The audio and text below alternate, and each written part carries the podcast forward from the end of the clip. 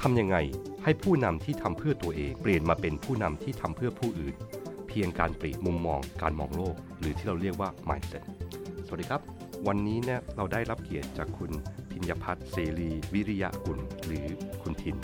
สวัสดีครับคุณทินสวัสดีค่ะคุณวูดดี้คุณพินครับอย่างแรกนะครับ ตอนที่คุณพินเข้ามานะครับ ผมได้สังเกตว่าคุณพินเนี่ยในบัตรพนักงานเนี่ยมีป้ายที่เขียนว่าอะไรนะครับ catch people doing things right ใช่ไหมครับ มันคืออะไรครับ ก็จริงๆแล้วเนี่ย มันเป็นเข็มกลัดที่ได้มาตอนไป conference ที่ ATD เมื่อ 2 เดือนที่แล้ว แล้วก็ชอบมากเลยค่ะ มันเป็นเข็มกลัดที่เรารู้สึกว่าเมื่อไหร่ก็ตามที่เราเอามาห้อยไว้ที่ป้ายพนักงาน มันเป็นการเตือนให้คนทำงานด้วยกันน่ะ มีสติว่าเฮ้ยเวลาเราทำงานด้วยกันน่ะ อย่าลืมนะ พฤติกรรมเล็กๆน้อยๆที่เราสามารถจับถูกอ่าใครทำอะไรถูกชื่นชมเขาขอบคุณเขา เพราะมันจะช่วยสร้างบรรยากาศที่ดีในการทำงานค่ะคุณวุฒิอ๋อเหรอครับ มันก็เป็นอะไรที่แบบว่ามันเตะตาดีนะครับ ใช่เขาบอกว่าทุกวันนี้ห้อยทุกวันเลยค่ะ ใช่ไหมเพราะแบบว่าธรรมดาเนี่ยเราในฐานะเป็นเป็นเป็นหัวหน้างานผู้จัดการอะไรอย่างเงี้ย เรามักจะชินเกี่ยวกับการที่ทำทุกสิ่งทุกอย่างให้ธุรกิจเนี่ยดำเนินไปได้ได้ดีได้ราบรื่นนะใช่แล้วเรามักจะหาจุดที่แบบเฮ้ยเฮ้ยเฮ้ยเฮ้ยมันมันเริ่มมันเริ่มท่าทางไม่ดีแล้ว ก็คือสับกันกลายเป็นแบบว่า catch people doing things wrong อ่าอ่าใช่ไหมครับ ก็จริงๆแล้วก็เป็นภารกิจหรือบทบาทของผู้นำซึ่งมันก็ไม่มีใครถูก ไม่มีครับใครผมผิดเนาะแต่ส่วนใหญ่แล้วเนี่ยผู้นำทำไมถึงมองเห็นข้อผิดพลาดได้เร็วกว่า เพราะ ผู้นำต้องป้องกันป้องกันความเสี่ยงอืมจริงไหมคะใช่ครับเพราะฉะนั้นถ้าเห็นว่าเฮ้ยลูกน้องทำงานผิดพลาด ลูกน้องส่งงานไม่ทัน ลูกน้องเออเขียนข้อมูลผิด หัวหน้าจะไปอย่างรวดเร็วเลยค่ะ เพื่อแก้ไข แต่คำถามคือมันไม่ผิดนะคะ แต่คำถามคือมันส่งผลยังไงต่อเจ้าของงาน ซึ่งโดยธรรมชาติมนุษย์อะค่ะ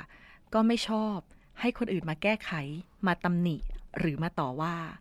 ใช่ไหมคะ เพราะคนมักจะพูดว่าทำดีเสมอตัว แต่พลาดนิดเดียวนี่เหยียบกันจมดิน โอ้โห ฟังแล้วเจ็บปวดค่ะ เพราะหลาย ๆ องค์กรค่ะ ผู้นำจริง ๆ ไม่ได้ตั้งใจนะคะ แต่มันส่งผลเชิงลบต่อเขาอย่างมากมาย โดยเฉพาะอย่างยิ่งทางจิตใจ เพราะเมื่อไหร่ก็ตามที่เราไปจับผิด เห็นว่าเขาทำอะไรผิดพลาดปั๊บมันมาเร็วมากเลยค่ะ อัตโนมัติ ผู้นำเข้าไปแก้เข้าไปสั่งเข้าไปบอกหรือแม้แต่กระทั่ง อาจจะใช้วาจาหรือโทนเสียง เป็นเชิงตำหนิเชิงว่ากล่าว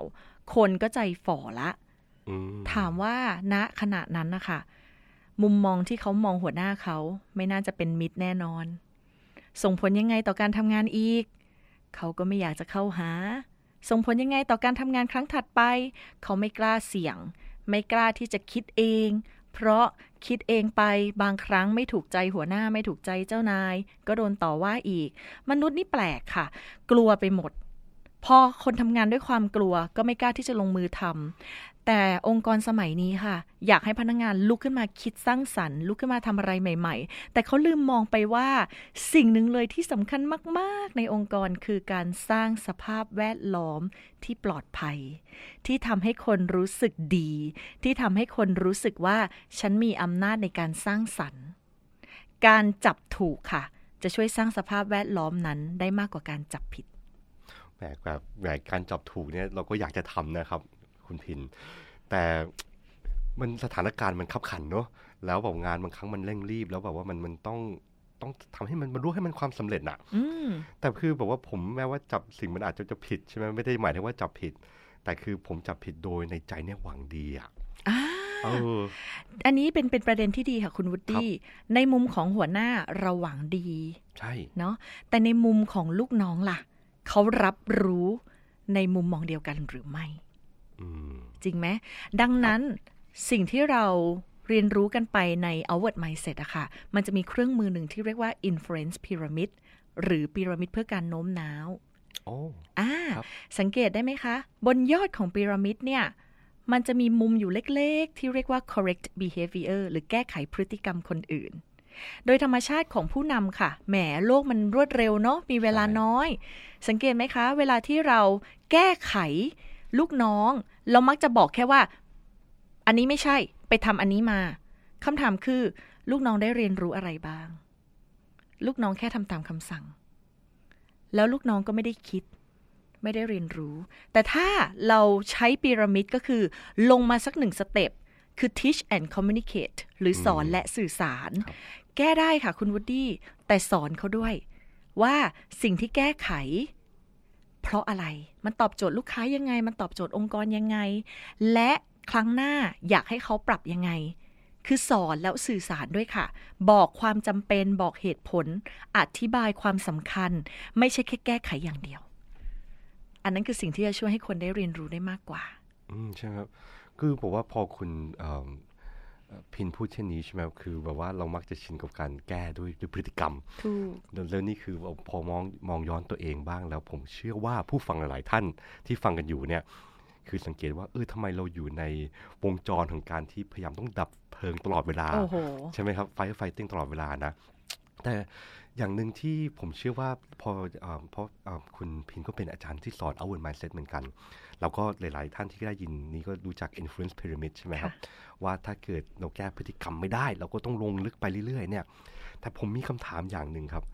เราจะตั้งกรอบคำถามยังไงครับ ในการสอนคนเนี่ยแล้วถ้าไม่ work เนี่ยลงลึกลงไปเนี่ยเราทำยังไง อันนี้ต้องลงมาที่ฐานของพีระมิดเลยค่ะอืมคือเรื่องของ mindset อ๋อ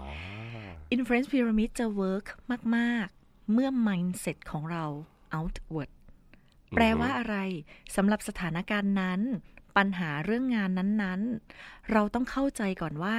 คนคนนั้นซึ่งในสถานการณ์นี้อาจจะเป็นลูกน้องเรา เขาคิดอะไร เขาต้องการอะไร เขาเจอปัญหาหรือความท้าทายในงานอะไรก่อนอือฮึถ้าเราไม่เข้าใจในมุมมองของเขา แล้วเราโมวแต่ดับไฟค่ะ อันนี้ก็ไม่ใช่ อันนั้นก็ไม่ใช่ อันนู้นก็ไม่ใช่ เราเองนั่นแหละในฐานะผู้นำที่จะเหนื่อย เคยมีสถานการณ์หนึ่งค่ะ อันนี้เจอมากับตัวนะคะ สมัยก่อนนู้นเนี่ยเคยให้ทีมงานเนาะช่วยพิมพ์เอกสารให้ แล้วปรากฏว่าสิ่งที่พินทำค่ะ ก็อยู่แต่บนยอดพีระมิดแหละ จะเสร็จหรือยัง เมื่อไหร่จะเสร็จ อันนี้ทันไหม ซึ่งแหมคนเป็นลูกน้องเนาะก็อยากจะรับผิดชอบงานตัวเองเต็มที่ได้ค่ะพี่ทันค่ะพี่ พินไม่มีทางรู้เลยว่าณขณะนั้นได้ค่ะพี่ทันค่ะพี่ในมุมมองของเขาเนี่ย เขาเจอความท้าทายอะไรอยู่บ้าง ผลสรุปคือมันไม่ทัน deadline ค่ะ แล้วพินก็ไม่ได้เข้าไปดูไม่ได้เข้าไปช่วยเหลือเขา แต่สิ่งหนึ่งที่พินได้เรียนรู้หลังจากนั้นก็คือพอเข้าไปดูจริง ๆ ว่าอะไรที่เป็นสาเหตุที่ทำให้เกิดความล่าช้า พบว่าสาเหตุหลักอันหนึงเลยคือ อันที่หนึ่งเขาไม่คุ้นเคยกับการใช้ Microsoft Word หรือ PowerPoint ไม่คุ้นเคยกับ Microsoft โปรแกรมเลยค่ะ อันที่สองไม่ได้มี skill เรื่องการพิมพ์ดีดเลย ดังนั้นสาเหตุของการช้าคือเขาค่อย ๆ หาแป้นตัวอักษร อักษรนี้อยู่ตรงไหน เอ๊ะ ผิดก็ถอย backspace มาลบ ซึ่งมันกินเวลาเยอะมาก แล้ว moment นั้นแหละค่ะ เป็น moment ที่ทำให้พินตาสว่างตายแล้วทำไมฉันไม่รู้ตั้งแต่ต้นว่าทีมงานของฉันเขาทำไม่เป็น เขาขาดทักษะ ฉันเผลอคิดเองเออเองว่าเขาจะทำได้ แล้วบ่อยครั้งไหมคะ คุณวูดดี้ครับที่บางครั้งผู้นำอย่างเราเราๆก็คิดเองเออเอง แล้วก็ไม่ได้เข้าไปเข้าใจอย่างแท้จริง ดังนั้นมันถึงต้องกลับลงมาที่ฐานของพีระมิดเข้าใจบริบทของคนคนนั้น อย่างถ่องแท้ก่อนที่เราจะแสดงพฤติกรรมผู้นำไม่ว่าจะเป็นการสอนการสั่งการบอกการแนะนำอื้อหือมันครบเลยใช่ไหมครับเพราะหลาย ๆ อย่างพอเรามักจะคุ้นเคยนะครับ กับลูกน้องอย่างอย่างที่คุณพินได้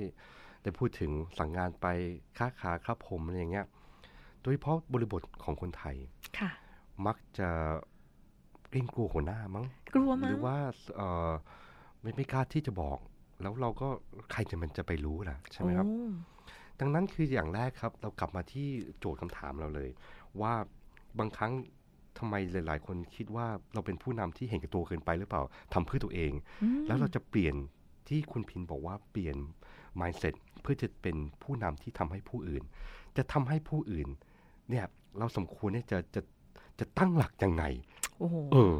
ได้เลยค่ะ คุคณรับวูดดี้หลาย ๆ องค์กรค่ะ ความเก่งของผู้นำจะช่วยทำให้องค์กรสามารถเริ่มต้นไปได้อือฮึแต่ความยั่งยืนขององค์กรจะเกิดได้ ก็ต่อเมื่อเราสร้างพนักงานทุกๆคนให้ลุกขึ้นมาเป็นผู้นำได้ อืมครับ ซึ่งอันเนี้ยต้องอาศัยการลงทุนอืมลงทุนไม่ใช่ตัวเงินค่ะ แต่เป็นการลงทุนเวลา และการลงทุนความพยายามของคนที่เป็นหัวหน้าคนทุกคน ที่จะสร้างองค์กรให้มีสภาพแวดล้อมที่พนักงานไม่ว่าจะอยู่ในระดับไหนก็ตาม ลุกขึ้นมานำตัวเองได้ แล้วรับรู้ได้ว่า ฉันมีส่วนสำคัญในการขับเคลื่อนองค์กรให้เติบโตอย่างยั่งยืน ซึ่งสิ่งหนึ่งเลยที่ทำได้ง่าย ๆ มาก ๆ เลยค่ะ ก็คือสร้าง trusting environment หรือสร้าง trust ให้เกิดขึ้น ระหว่างคนที่เป็นหัวหน้ากับลูกน้อง แล้วมนุษย์ค่ะ ไม่ใช่เฉพาะคนไทยหรอกค่ะ เราจะ trust คนคนหนึ่งก็ต่อเมื่อเรารับรู้ได้ว่าคนคนนั้นเห็นเราเป็นคน ไม่ใช่เห็นเราเป็นวัตถุสิ่งของ ที่เขาจะมาจิกหัวใช้เมื่อไหร่ก็ได้ ที่เขาจะมากล่นด่าเมื่อเราทำผิดพลาด ซึ่งเมื่อไหร่ก็ตามที่มนุษย์ รับรู้ได้ว่าคนไม่ได้เห็นฉันเป็นคน มนุษย์ก็จะไม่ได้เห็นคนอื่นเป็นคนเช่นเดียวกัน แล้วนั่นคืออันตราย แล้วนั่นคือเชื้อเพลิงที่จะเผาผลาญองค์กรในระยะยาว และนี่คือที่มาว่าทำไมผู้นำหลาย ๆ คนต้องมาดับไฟ เพราะว่ามนุษย์รู้สึกว่าฉันไม่ได้เป็นส่วนหนึ่งขององค์กร ฉันเป็นแค่ผู้ทำตามคำสั่ง แต่ยุคนี้สมัยนี้ค่ะ ผู้นำทุกคนจะต้องปรับ mindset ตัวเองแล้วแหละ ต้องยอมยอมอันเลินค่ะ ต้องใช้คำว่าอันเลิน อันเลินความเป็นผู้นำในอดีต ที่จะต้องให้คำสั่ง ให้คำแนะนำแก้ไขพฤติกรรมมาเป็น อันเลินว่ามนุษย์คนอื่น เขาก็มีความคิด เขาก็มีความต้องการ และเขาก็มีสติปัญญาในการแก้ไขปัญหาหน้างงานของเขาเอง ดังนั้นค่ะ ใน Influence Pyramid ที่เราเรียนรู้กันไปใน Outward Mindset มันสามารถใช้ได้ทุกขั้นเลย และบทเรียนข้อแรกของ Outward Mindset คือ Work Bottom Up แปลว่าผู้นำสามารถ work ให้เวลากับฐานพีระมิดเยอะ ๆ ค่ะ work bottom up เวลาส่วนใหญ่ของผู้นำค่ะ ควรจะอยู่ที่การมองเห็นพนักงานทุกคนเป็นคนแปลว่าอะไร ในงานที่เขาได้รับมอบหมาย เรามองเห็นว่าความเก่งเขาคืออะไร จุดแข็งเขาอยู่ตรงไหน เรามองเห็นว่าความต้องการในความในการทำงานของเขาความช่วยเหลือเขาต้องการณตอนไหน จุดอ่อนที่เราสามารถพัฒนาเขาได้คืออะไร และเราสามารถ empower เขาไม่ใช่เฉพาะตอนทำงานค่ะ ได้ทุกเวลาเลยค่ะ ที่เราเจอเขาในฐานะมนุษย์ด้วยกัน ไม่ว่าจะเป็นขึ้นลิฟต์มาด้วยกันหนังชงกาแฟเจอหน้ากันนั่งทำงานติดกันเอ่อกินข้าวกลางวันด้วยกัน หรืออะไรก็แล้วแต่ เราสามารถสร้าง environment ที่ทำให้มนุษย์ทุกคนรู้สึกว่าฉันก็คน เธอก็คน เราเป็นพนักงานที่มีส่วนสำคัญที่จะช่วยให้องค์กรเติบโตได้ การที่มีตำแหน่งเป็นแค่สายงานบังคับบัญชา เพื่อช่วยให้องค์กรสามารถขับเคลื่อนไปได้ แต่ไม่ได้แปลว่า ฉันเก่งกว่าเธอ ฉันจะต้องเป็นคนสั่งเธอเท่านั้นมันไม่ใช่ ดังนั้นค่ะฐานพีระมิดเราถึงให้เริ่มต้นด้วยการ see people as people หรือมองคนเป็นคน แปลว่า ณขณะนั้นเราเห็นว่าคนคนนี้ต้องการอะไร แล้วเราก็ยืดหยุ่นในการให้ความช่วยเหลือ เช่น คนคนนี้อาจจะต้องการคนรับฟัง ถ้าพนักงงานเดินมาถึงปุ๊บ พี่คะพี่คะ ลูกค้าโทรมาต่อว่าหนูไม่รู้จะทำยังไงดี แทนที่เราจะบอกว่า ก็แก้ปัญหาไปสิ ถ้าเป็นคุณวูดดี้ต้องการอะไรคะ ถ้าเป็นผมนะครับ มีแค่สองวิธีเท่านั้น แล้วแล้วแต่แล้วแต่อารมณ์ประจำวันนะ คือประสบการณ์ โอ้โหระดับหัวหน้าใช่ไหม ก็บอกวิธีหนึ่งสองสามสี่หรือถ้าเกิดวันไหนผมมีอย่างอื่นที่ค้างคาใจอยู่ ผมบอก เฮ้ย พี่เชื่อใจน้องน้องไปจัดการซิสั่งไปเลย ถูก เพราะฉะนั้น สิ่งที่คุณวดีสะท้อนให้เราเห็นคือมนุษย์ลูกน้องทุกคนก็ไม่ได้ต้องการสิ่งเดียวกันตลอดเวลา เพราะฉะนั้นณขณะนั้นเนี่ยค่ะ สิ่งที่หัวหน้าสามารถปรับได้คือ ว้าว ฟังดูเนี่ย เข้าใจเลยว่าน้องเนี่ยกังวลแล้วต้องการจะช่วยเหลือลูกค้า พี่ขอบคุณมากเลย ที่น้องมีความตั้งใจที่อยากจะช่วยเหลือลูกค้า สังเกตไหมคะ นี่คือเป็นการจับถูกง่าย ๆ เพราะจริงๆ กิริยาท่าทางของเขาอะเขามาด้วยกิริยาท่าทางที่ตื่นตระหนก และเขาไม่รู้ว่าจะทำยังไงในการช่วยเหลือลูกค้านั่นนี่คือสิ่งง่าย ๆ ที่มนุษย์หัวหน้าสามารถทำได้ ว่าพี่ขอบคุณมากเลยนะ ที่น้องมีความเร่งรีบที่อยากจะช่วยเหลือลูกค้า ตอนนี้น้องอยากจะให้พี่ฟังไอเดียน้องก่อน หรือน้องอยากจะให้พี่เสนอทางเลือกเพื่อให้น้องไปช่วยเหลือลูกค้าดีคะนี่เป็นการ empower ง่ายๆ เลยค่ะ คุณวูดดี้มอบอำนาจให้กับเขา แหม คุณพิน คุณพินทั้งด้วยประสบการณ์เป็นทั้งเป็นที่ปรึกษาและที่สำคัญเป็นโค้ชนะครับ เรื่องทักษะของสัมพันธ์มนุษย์เนี่ยหรือว่าการมองคนให้เป็นคนเนี่ยคุณพินเนี่ยสบายแล้ว แต่ ผู้ฟังหลายท่านนะครับ เราถึงจุดเนี้ยตำแหน่งด้วยภาระหน้าที่ของเรา และความรับผิดชอบของเราเนี่ย เรามาถึงจุดนี้ได้เนี่ยเพราะเราเก่งงานมบอกตรงๆในเก่งงานนะเราค่ะทำมาเป็นสิบปีอะแล้วคุณพินก็พูดถึงว่าทุกสิ่งทุกอย่างในการสร้างสัมพันธ์กับลูกน้องเนี่ยมันต้องเริ่มจากฐานพีระมิดใช่ไหมใช่ค่ะ ปัญหาคือว่าผมเนี่ยเก่งงานมาก แต่ผมเนี่ยไม่ค่อยเก่งคน ผมจะทำยังไงครับ ค่ะ อันนี้เป็นคำถามหนึ่งที่หลาย ๆ ครั้งเวลาที่ไปจัดหลักสูตร Outward Mindset แล้วก็จะมีผู้นำอ่าเดินเข้ามาถามเหมือนกันว่า ปกติไม่เคยมีความสัมพันธ์ส่วนตัวกับพนักงาน ใช่ทำยังไงดีใช่นะคะ ปกติแล้วพิงก็จะแนะนำในมุมประสบการณ์อืมเนาะว่าจริง ๆ แล้วในวิธีการสร้างสัมพันธ์มนุษย์กับมนุษย์เนี่ยค่ะ มีหลายวิธีมีหลายช่องทางมาก แล้วก็เทคนิคหนึ่งเลยที่พินมักจะแนะนำมาจากหนังสือที่เรียกว่า Five Love Languages ของ Gary Chapman นะคะอ่ารับก็คือหลาย ๆ คนค่ะ มีความชอบในการสร้างสัมพันธ์ไม่เหมือนกันอืมดังนั้นไม่ใช่ว่าอย่างอย่างมีผู้นำคนหนึ่งมาแชร์ให้ให้พินฟังว่า เนี่ย เจ้านายเขาอะชอบซื้อของมาฝากของกิน แล้วมาถึงปั๊บเอากินกินกินกินกิน ในมุมของลูกน้องคือ แกมาบังคับอะเหรอ เออ คือพี่ไม่ชอบเลยอะแกมาบังคับให้พี่กินต้องกิน แล้วบางทีพี่ลดความอ้วนอยู่อะนึกออกไหมคะครับดังนั้นในมุมของ outward mindset คือ เราต้องสร้างสัมพันธ์ในมุมที่เขาชอบ ในมุมที่ถูกจริตกับเขา ซึ่งในหนังสือ five love languages เนี่ยเขาแนะนำมา 5 5 choice หรือ 5 วิธีอืมซึ่งแต่ละจริตก็ไม่เหมือนกันค่ะ เราจะรู้ได้ไงว่าจริตของเขาคืออะไร เราก็ต้องฟังแล้วก็สังเกตนะคะว่าคนคนนี้จริตเขาเป็นอะไร เช่น เรามาถึงปุ๊บเจอลูกน้องมีจริตที่ชอบคุย โดยเฉพาะอย่างยิ่งคุยเรื่องที่นอกเหนือเรื่องงานเอาคุยเรื่องละคร คุยเรื่องกีฬา คุยเรื่องช้อปปิ้ง คุยเรื่องสังคม คุยเรื่องอะไรแล้วแต่ เรารู้แล้วว่าจริตของลูกน้องเราคนนี้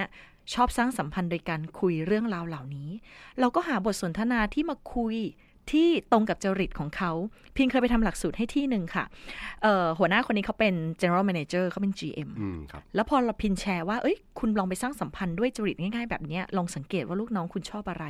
เขากลับมาเล่าให้ฟังค่ะ เขาบอกว่าลูกน้องคนเนี้ยมักจะคุยเรื่องหุ้นอืมแล้วพี่เองเป็นคนไม่เล่นหุ้น สิ่งหนึ่งเลยค่ะ ที่พี่คนนี้สร้างสัมพันธ์ง่าย ๆ พี่เขาไปเป็นนักเรียนรู้ค่ะอ๋อเฮ้ย คุณวุฒิเมื่อกี้เห็นคุยเรื่องหุ้นกันน่ะ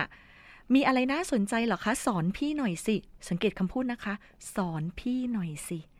อืมน้องพนักงาน entry level น้องพนักงานระดับล่าง มาสอนพี่ที่เป็น general manager อืมอืมว้าว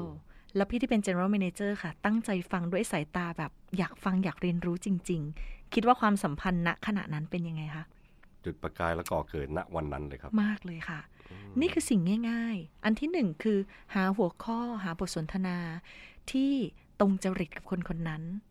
นอกเหนือจากพูดคุยเรื่องจริตที่ตรงกัน มีอีกหนึ่งเทคนิคในการพูดคุยค่ะ ที่สร้างสัมพันธ์ได้ดีมากคือการพูดขอโทษและขอบคุณอ๋อบางครั้งค่ะ ผู้นำก็ไม่ได้เก่งไปซะทุกเรื่อง ไม่ได้รู้ไปซะทุกเรื่อง แล้วก็ไม่ได้ถูกต้องไปซะทุกเรื่อง บางครั้งผู้นำอาจจะพูดผิดก็ได้ทำผิดก็ได้ ถ้าเรากล้าที่จะขอโทษ เอ้ยขอโทษทีเมื่อสักครู่พี่พูดผิด ขอโทษทีเมื่อสักครู่ พี่เผลอใช้อารมณ์ เฮ้ยขอโทษทีเมื่อสักครู่ พี่ไม่ได้ฟังน้องอืมครับโอ้โห มันเป็นคำพูดที่ทรงพลังมากเลยนะคะคำสั้นๆ หรือแม้แต่กระทั่งคำขอบคุณง่าย ๆ เช่น บางครั้งลูกน้องเนี่ยกว่าจะเขียนอีเมลหนึ่งฉบับร่างมาให้เราอะเขาเกลาแล้วเกลาอีก เขาตรวจแล้วตรวจอีกคำขอบคุณเล็กๆ ที่เห็นความพยายามเขา มันก็สามารถสร้างสัมพันธ์กับเขาได้ หรือแม้แต่กระทั่งที่เราคุยกันมาเนี่ยค่ะ catch me doing something right ก็คือการชมอะจับทูกครับ จับถูกอ่าอันนี้ก็สร้างสัมพันธ์ได้เนาะดังนั้นบริบทของการสร้างสัมพันธ์ใหญ่ ๆ เลยระหว่างมนุษย์กับมนุษย์ด้วยกันก็คือ บทสนทนาในการสร้างสัมพันธ์ อันนี้คือ choice ที่หนึ่งที่พินมักจะแชร์ในห้องอืม choice ที่สองค่ะ ที่พินมักจะแชร์ในห้องก็คือ บางครั้งบางขณะการสร้างสัมพันธ์ง่าย ๆ เช่นการให้เวลาได้ไหม ผู้นำหลายๆคนค่ะ บอก โอ้โหตารางเต็มแน่นมากประชุมทั้งวัน แต่คำถามคือเวลาหนึ่งหรือสองนาที ในทุกๆวัน ที่เราแค่เงยหน้า ยิ้ม แล้วก็ตั้งใจฟังเขาจริง ๆ นั่นแหละค่ะทรงพลังมาก มีทรงพลังมากกว่าการให้เวลาเขาหนึ่งชั่วโมงในการนั่งประชุม แต่เราไม่มองหน้าไม่ฟังเขาเลยด้วยซ้ำนี่แหละค่ะ เวลาที่เราเห็นมนุษย์เป็นคน เราจะมีเวลาเพียงแค่เสี้ยววินาทีที่จะมองลึกเข้าไปในตาเขาและให้เวลาเขาจริง ๆ มนุษย์สัมผัสได้ว่าเวลานั้นคือ quality time คือเวลาที่มีคุณภาพจริง ๆ ทิ้งหัวหน้าเห็นฉันเป็นคน และหัวหน้าใส่ใจฉันครับแค่ส่งเทคนิคนี้ง่าย ๆ ก็สร้างสัมพันธ์ได้เยอะมากแล้วค่ะคุณวุฒิจริงครับคือทุกอย่างคือพอถึงจุดนี้นะครับถึงเราได้อ่ามีบทสนทนาคุยกันนะหัวใจหลักในการซื้อใจ คนนะคือการสร้างสัมพันธ์นะครับ ใช่ดังนั้นคือกลับมาที่จริต เราก็วัฒนธรรมไทยแล้วเอ่อบริบทเรานะตัวจริตเราเนี่ย เราไม่จะเป็นคนคนไทยชอบขี้เกรงใจค่ะดังนั้นโดยเฉพาะอ่าวิชาของที่คุณพินสอนเรื่อง outward mindset เนี่ยมีค่ะเครื่องมือหนึ่ง เกี่ยวกับเรื่องการ อะไรนะ พฤติกรรมเอ่อ hard outward กับ soft ใช่ใช่ไหมคะใช่โอเคแข่งแล้วแล้วเนี่ย กำลังจะพูดอยู่ ผมก็แบบถ้าเกิดใช่ เราเรา hard เนี่ยโอ้โหเราจะมันดุดันเนี่ยมันมันจะมันจะสร้างสัมพันธ์ยังไงนะใช่ป่ะเข้าใจแต่ถ้าเกิด soft เนี่ยมันก็โอ้โหมันก็หวานแหววเหลือเกินใช่หวานเย็นเหลือเกิน ถึงสมดุลมันอยู่ที่ไหนครับ ใช่ค่ะ ถึงบอกไงเออครัคะบ ว่าขึ้นอยู่กับตัวบุคคล อ๋อครับ เพราะว่าพินเคยไปทำ outward mindset ให้กับองค์กรที่เขาเป็นช่างเป็นวิศวะ อืมแล้วเขาบอกแหมอาจารย์อยู่ๆจะมาแบบว่า soft soft เดี๋ยวเขาหาว่าผมกินยาผิด ใช่ อันนี้คือธุรกิจแมนแมนนะใช่ครับใช่ใช่ซึ่งเราบอกว่ามันแล้วแต่จริตจริง ๆ นะ มนุษย์ทุกคนต่อให้เป็นอ่อมวิศวกร หรือว่าเป็นช่างหรือเป็นอะไรก็แล้วแต่ เขาก็ไม่ได้ต้องการคนที่มา hardหรือทุบเขาตลอดเวลาไหมคะ คำว่า hard แปลว่าอะไร hard outward ในมุมของ outward mindset อะคือเรากล้าที่จะพูดตรงไปตรงมา เพื่อประโยชน์ของเขาคำว่าอืมพูดตรงไปตรงมาคือเรื่องอะไร พูดตรงไปตรงมาว่าเราคาดหวังผลงานอะไร เราคาดหวังที่จะเห็นความสำเร็จอะไรของเขา ความสำเร็จนี่เพื่อเขานะคะ ไม่ใช่เพื่อตัวเราคนเดียว เพราะ self serving leader คือเพื่อ leader คนเดียวอืมใช่เราไม่ได้สนใจเลยว่า ลูกน้องจะเก่งขึ้นไหมลูกน้องจะพัฒนาไหมลูกน้องจะได้เรียนรู้ไหมขอให้แกทำงานให้ฉันเสร็จ แต่ serving leaders คือเรา serve ให้ลูกน้องเติบโตไปด้วย ดังนั้นพฤติกรรม hard outward เราสามารถที่จะ set high expectation ได้ สามารถที่จะบอกเขาเลยว่า พี่อยากเห็นความสำเร็จของน้อง ในอีก 6 เดือนข้างหน้า ในอีกหนึ่งปีข้างหน้า พี่อยากเห็นน้องลุกขึ้นมา สามารถที่จะคิดสร้างสรรค์ สามารถที่จะช่วยเหลือลูกค้าได้ระดับนี้ และตลอดทางเราจะร่วมมือกัน เพื่อพัฒนาทักษะของน้อง ให้น้องสามารถเติบโตขึ้นเก่งขึ้น เพื่อให้น้องสามารถสร้างผลงานได้ และเมื่อน้องสร้างผลงานได้ น้องได้ประเมินผลงานดี น้องได้เงินเดือนขึ้น น้องได้โบนัส น้องได้โปรโมทอนาคตคือน้อง แล้วเมื่อไหร่ก็ตามที่น้องเป็นอนาคตขององค์กร น้องสามารถสร้างอนาคตขององค์กรในรุ่นถัดๆไปได้ การ hard outward คือการสร้างคนเลยนะคะ คุณวูดดี้ เราจริงจังและจริงใจที่จะสร้างเขา แล้วระหว่างทางที่เขาทำงานค่ะ ถ้าสมมติว่าเขาทำงานผิดพลาด หรือว่าเขาทำงานไม่ได้ตามเป้าหมาย เราก็ต้อง hard outward มากพอที่จะให้ feedback เชิงพัฒนาปรับปรุงกับเขา คนไทยกลัวคำว่า feedback ค่ะ ใช่ โดยเฉพาะหัวหน้าบางคนเนาะบางทีพินก็เป็น กลัวว่าถ้า feedback ไปตายละ เดี๋ยวลูกน้องไม่รักฉันเดี๋ยวความสัมพันธ์แย่ทำไงดี นั่นแหละนั่นคือเป็นพินก็เป็นตกหลุมพรางค่ะ นั่นคือหลุมพรางของผู้นำที่กลัวว่าลูกน้องจะไม่รักอืมนั่นแหละอินเว r ร์เลยค่ะพินรู้ตัวว่าพินอินเว r ร์เลยค่ะ เพราะว่ามุมนั้นคือกลัวลูกน้องจะไม่รัก คือเราเห็นเขาเป็นพาหนะ ในการที่เขาจะทำให้เราได้เป้าหมายของเรา ซึ่งคนที่เป็น serving leaders จริง ๆ หรือผู้นำที่ทำเพื่อคนอื่นทำเพื่อองค์กรจริง ๆ บางครั้งเราต้องกล้าที่จะให้ feedback ตรงไปตรงมา แต่มุมที่หวังดีต่อเขา ซึ่งมนุษย์ส่วนใหญ่รับรู้ได้ค่ะ คุณวูดดี้เคยมีในชีวิตอะค่ะ เคยมีใครบางคนไหมคะ ที่เขาหวังดีมาพูดตรงไปตรงมา แล้วคุณวูดดี้รู้ว่ามัน hard นะ แต่เราสัมผัสได้ถึงความหวังดี ใช่ ต้องเป็นคนที่ผมนับถือ ใช่ มันต้องมี trust ในระดับใช่หนึ่งนี่จึงเป็นที่มาว่าทำไม influence pyramid ถึงเราถึงต้องสร้างสัมพันธ์ให้เกิด trust ก่อน ถ้ามันไม่เกิด trust แล้วอยู่ๆเราไป correct behavior อยู่บนยอดพีระมิดเลย โอ้โหไม่เกิดขึ้นหน้าครับ ไม่เกิดขึ้นแน่นอน แต่ถ้าสมมติว่าเราใช้เวลาในทุกๆวันในการสร้างสัมพันธ์ในฐานพีระมิด นี่จึงเป็นที่มาว่าทำไมฐานพีระมิดถึงมีพื้นที่ที่ใหญ่กว่ายอดพีระมิด เพราะเราจำเป็นที่จะต้องเหมือนหยอดกระปุกออมสินนะคะ แต่หยอดกระปุกความสัมพันธ์ โอ้โห หยอดทุกๆวันค่ะ เมื่อไหร่ก็ตามที่หยอดทุกๆวัน trust มันมา ความไว้เนื้อเชื่อใจมันมา และเมื่อไหร่ก็ตามที่เราใช้ hard outward behavior หรือใช้พฤติกรรมที่ตรงไปตรงมา คนจะสัมผัสได้เลยค่ะ ยกตัวอย่างเช่น สมมุติว่าพินกับคุณวูดดี้มี trust ระหว่างกัน และพินเห็นพฤติกรรมหนึ่งของคุณวูดดี้ที่รู้สึกว่าพินน่าจะ feedback และเป็นประโยชน์ต่อคุณวูดดี้อืมพินอาจจะเลือกfeedback ตรงไปตรงมา โดยการขออนุญาต นะ เช่น คุณวูดดี้คะ พินไม่แน่ใจว่าคุณวูดดี้มีใครเคยบอกคุณวูดดี้ไหม ในเรื่องของพฤติกรรม XYZ อันนี้อืมที่มันส่งผลกระทบต่อในต่อคนในองค์กร ไม่แน่ใจเคยมีคน feedback ไหมคะ คุณวูดดี้อาจจะบอกเออไม่เคยเลยครับคุณพินพินบอกเออเนี่ยพินสังเกตว่าพฤติกรรมเนี้ยส่งผลต่อลูกค้า และอาจจะส่งผลต่อตัวคุณวูดดี้เอง แล้วพินปรารถนาดี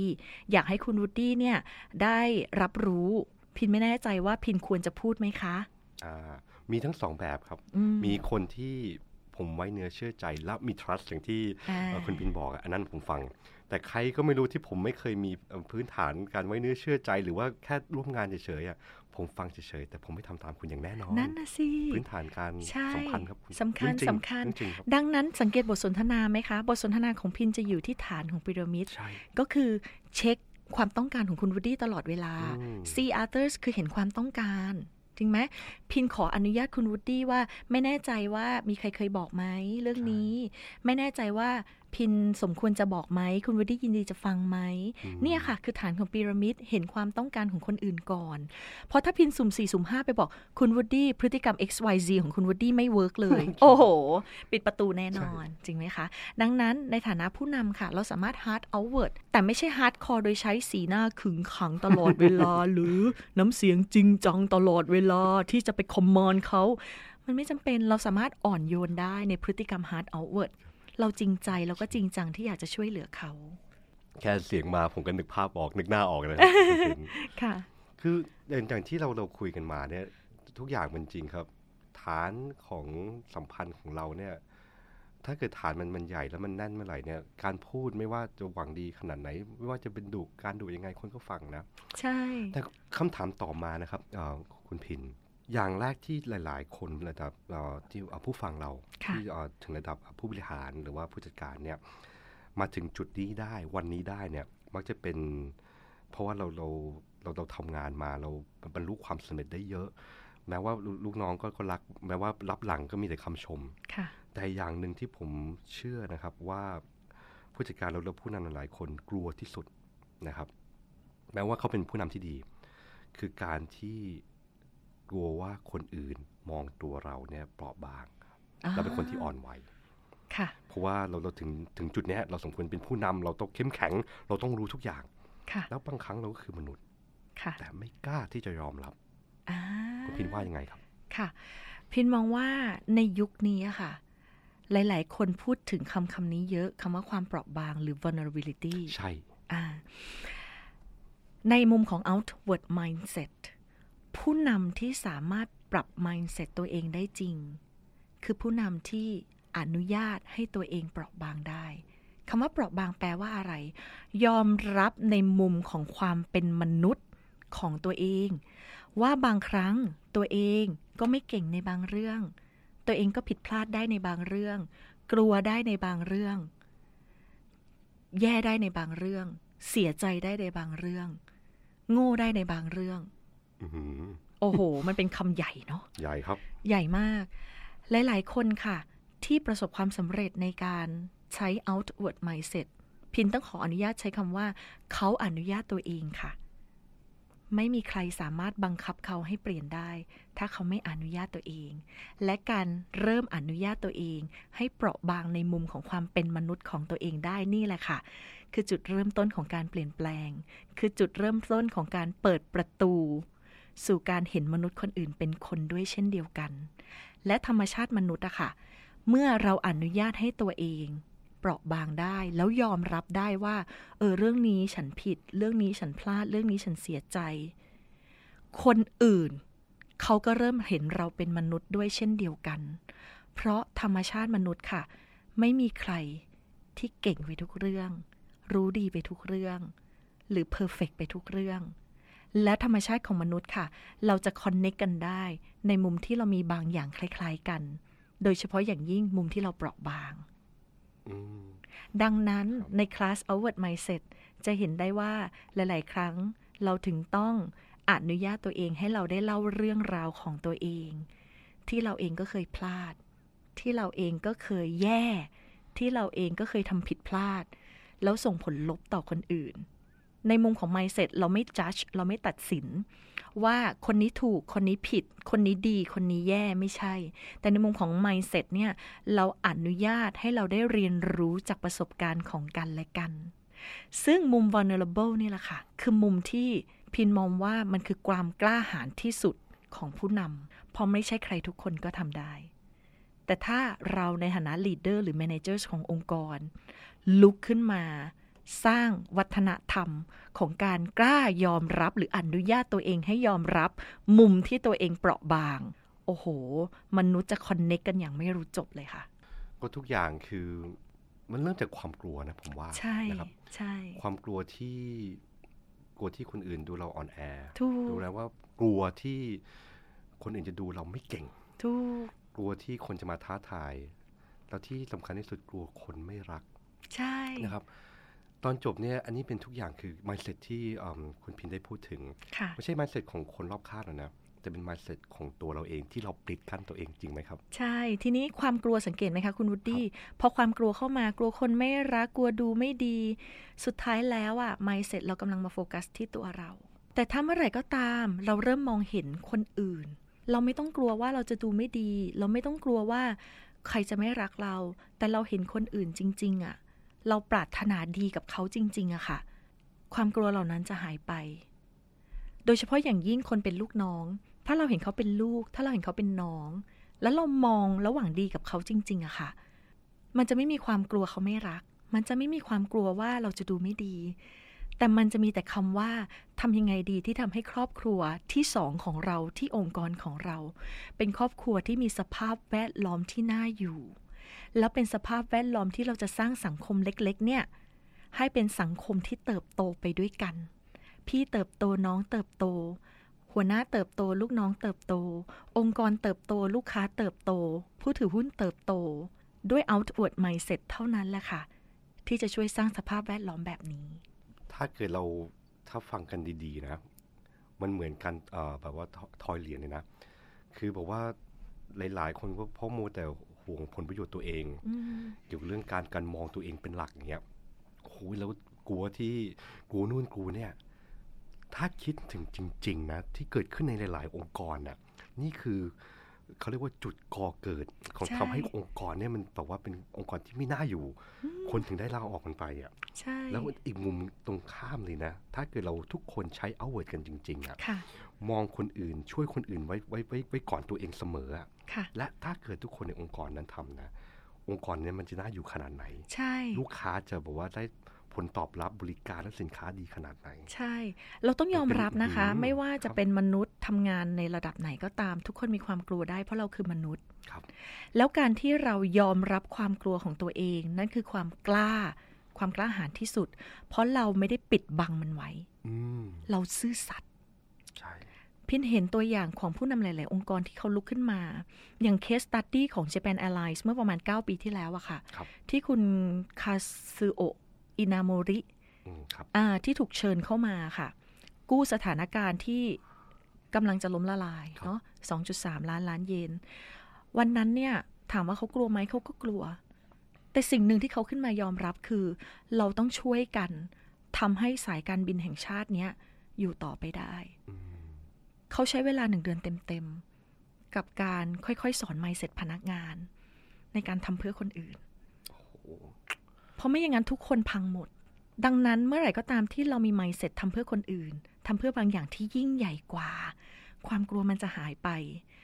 ความกลัวไม่หายไปจากมนุษย์หรอกค่ะ แต่เมื่อไหร่ก็ตามที่เรายอมรับมัน เราจะเดินไปพร้อมกับความกลัวนั้น แล้วเมื่อไหร่ก็ตามเราถึงเส้นชัย เราจะเห็นตัวเองเลยว่า เราสามารถทำไปได้ทั้งทั้งที่เรากลัวนั่นแหละ แล้วเมื่อไหร่ก็ตามที่เราเจอทีม ที่เขามีความกลัวแล้วเราลุกขึ้นมายอมรับความกลัวของเรา ทีมเราก็จะกล้าขึ้นมายอมรับความกลัวของเขา โดยเฉพาะอย่างยิ่งในยุค 4.0 ในยุคที่ไม่มีอะไรชัดเจนเลยอะจริงครับแล้วเราก็ลุกขึ้นมาพี่คะหนูกลัว แต่หนูก็ยินดีทำพี่คะหนูไม่กล้า เอาวะ ลองสักตั้ง โอ้โห สร้างบรรยากาศแบบนี้ให้เกิดขึ้นในองค์กรน่ะ เราจะสร้าง mindset ให้คนไทยเก่งขึ้นในอีกระดับหนึ่งเลยนะคะ คุณวูดดี้ไม่ใช่เอาหน้า หรือเอาความกลัวตัวเองนำอืม เอาความกลัวนั่นแหละนำแล้วทำทั้งทั้งๆที่กลัว แล้ววันที่เราถึงเส้นชัย เราจะขอบคุณประสบการณ์ของตัวเองและทีมงานของเราลัวขนาดไหนก็ก้าวก้าวต่อไป เพราะเรารู้ว่าคนข้างหลังใช่พร้อมที่จะแบกเราเสมอ ถูกอึ้งมากครับคุณพินค่ะ ก็ขอบคุณมากครับเออคุณพินสำหรับวันนี้โอ้โหเราได้ได้เรียนรู้หลาย ๆ อย่างนะครับค่ะสำคัญก็คือถ้าที่จะจับผิดวันต่อวันอะพยายามจับถูกเถอะดีกว่านะครับ แล้ว ก็คือทุกสิ่งทุกอย่างถ้าเกิดเราอยากจะเริ่มในการประยุกต์ outward mindset นะครับในในการใช้เข้าในองค์กรเราเนี่ยเริ่มจากการสร้างสัมพันธ์ใช่สร้างจากสัมพันธ์จากฐานของสามเหลี่ยมเนี่ยพีระมิดเนี่ยค่ะให้แบบว่ากล้าแล้วแข็งแกร่งยิ่งขึ้นนะครับขอบคุณคุณพินมากครับสำหรับวันนี้นะครับผมยินดีค่ะ พินฝากทิปส์เล็ก ๆ ได้ไหมคะครับขอเลยครับผมทิปส์เล็กๆเอ่อจบเอ่อเปิดด้วยจับถูกคนอื่นอืมครับพินอยากจบด้วยจับถูกตัวเอง โอ้เป็นเทคนิคเล็ก ๆ ค่ะ เราไม่ต้องรอให้คนอื่นมาชมเราหรือจับถูกเราครับเราสามารถจับถูกตัวเองในพฤติกรรมเล็ก ๆ ที่เราทำในแต่ละวันได้อืมพอเมื่อไหร่ก็ตามที่เราจับถูกตัวเองเป็น เราจะเริ่มมองเห็นสิ่งที่ถูกในตัวคนอื่นเป็นสำหรับวันนี้ขอบคุณมาก ๆ เลยเช่นเดียวกันค่ะ ขอบคุณคุณพินมากครับ แล้วหวังว่าหวังว่าจะได้มีโอกาสได้มามีบทสนทนากันอีกหลาย ๆ ครั้งต่อมานะครับยินดีค่ะรับผมขอบคุณค่ะ สวัสดีค่ะ คุณได้ฟัง Lead by Design Podcast โดย SEAC Contextualized Solutions สำหรับข้อมูลเพิ่มเติม และดาวน์โหลดเนื้อหา ไปที่ seaciacenter.com/cs